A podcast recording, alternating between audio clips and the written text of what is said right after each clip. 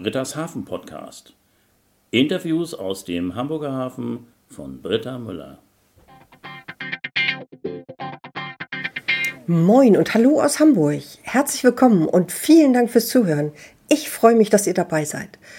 Die Woche ging so schnell vorbei und heute ist schon der letzte Teil des Rückblicks auf Britta's Hafen Podcast.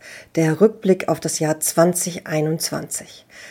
Aber jetzt nochmal der kleine Ausblick auf morgen, denn dann ist schon der 5. Februar und es startet das erste neue Interview in 2022.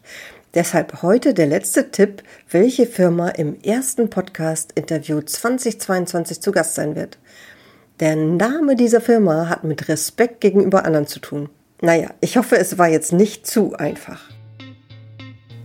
In diesem Podcast kommen Menschen zu Wort, die in der maritimen Wirtschaft arbeiten, zum Beispiel im Hamburger Hafen, in der Schifffahrt, im Schiffbau, in der Logistik. Überall dort gibt es so spannende und so außergewöhnliche Menschen. Müsli und Körnerbrötchen zum Beispiel, Quinoa zum Salat und abends Nüsse knabbern ohne meinen allerersten Interviewgast und deren Kollegen wäre das alles nicht möglich. Deshalb war sie meine absolute Wunschkandidatin für die allererste Podcast-Folge.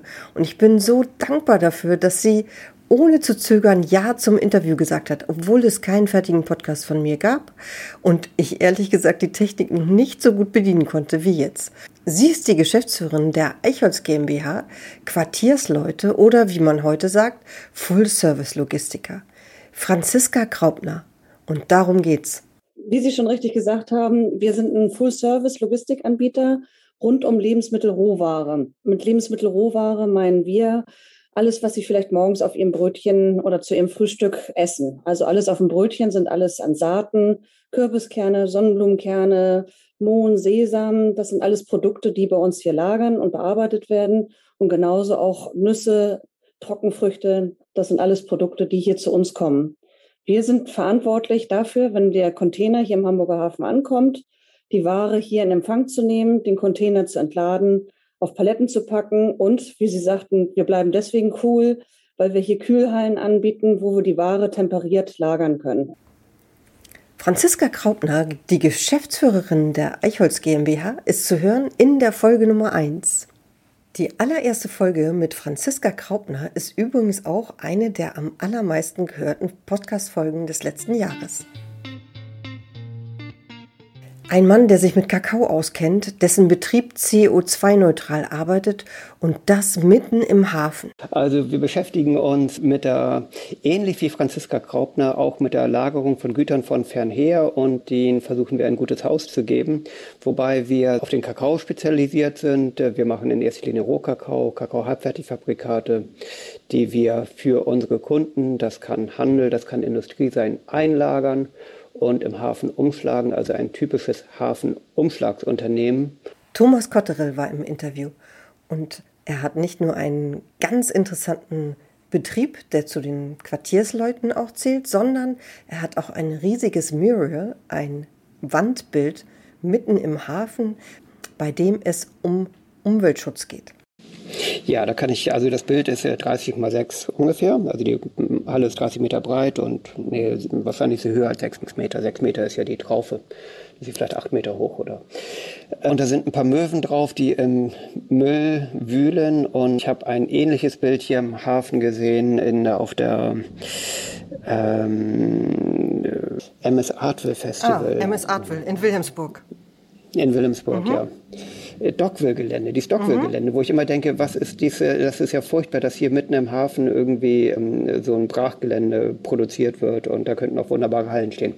Aber da gab es das Dockville, äh, im, im Dock, auf dem Dockville-Gelände gab es dieses das MS Artville Festival und da wurden lauter Bilder gemalt und da hat ein Künstler auch ein ähnliches Bild wie dieses gemalt und das hat mich einfach fasziniert, wie das waren bunte leuchtende Farben und die Möwen haben im Dreck gespielt und das war mir ein Anliegen, dieses nicht verblassen zu lassen, weil ich das traurig finde, wenn die Möwen im Dreck spielen. Zu hören in der Folge Nummer 17.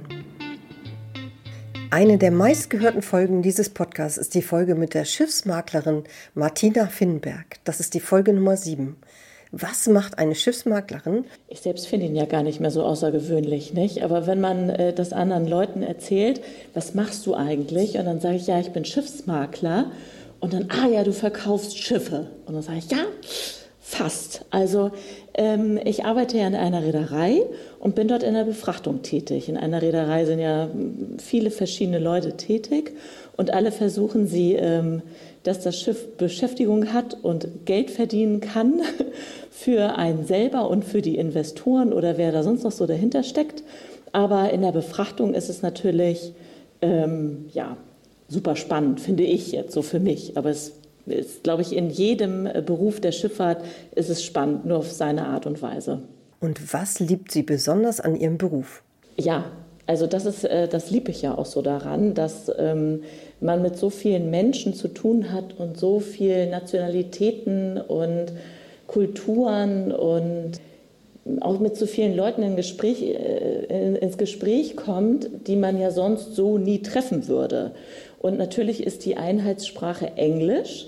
Und jetzt muss ich wieder auf Afrika kommen. Gerade in Afrika sind auch manche nicht so der englischen Sprache mächtig. Das ist eigentlich äh, auch, da gibt es auch viele französische, französischsprachige Länder, die dann wirklich nur Französisch sprechen und dann geht es nicht weiter. Gott sei Dank habe ich eine Kollegin, die Französisch äh, spricht und die macht das dann immer alles, managt das alles. Aber ähm, es ist schon sehr international, aber das ist auch ja, das, was ich so super finde. Zu hören in der Folge Nummer 7 mit Martina Finnberg von Uni Atlantico. Ich hoffe, mein Rückblick hat euch geholfen, einen Überblick zu bekommen. Aber jetzt geht's nur noch vorwärts. Ich freue mich riesig auf morgen, auf das erste neue Interview in 2022. Hier nochmal der Tipp, um welche Firma es morgen geht. Der Name dieser Firma hat mit Respekt gegenüber anderen zu tun. Freue mich, wenn ihr morgen dabei seid. Feedback, Vorschläge, Ideen, herzlich willkommen, schreibt mir gerne. Wer immer Bescheid wissen möchte, sobald eine neue Folge veröffentlicht wird, drückt jetzt auf den Abonnieren-Button. Bis morgen. Tschüss.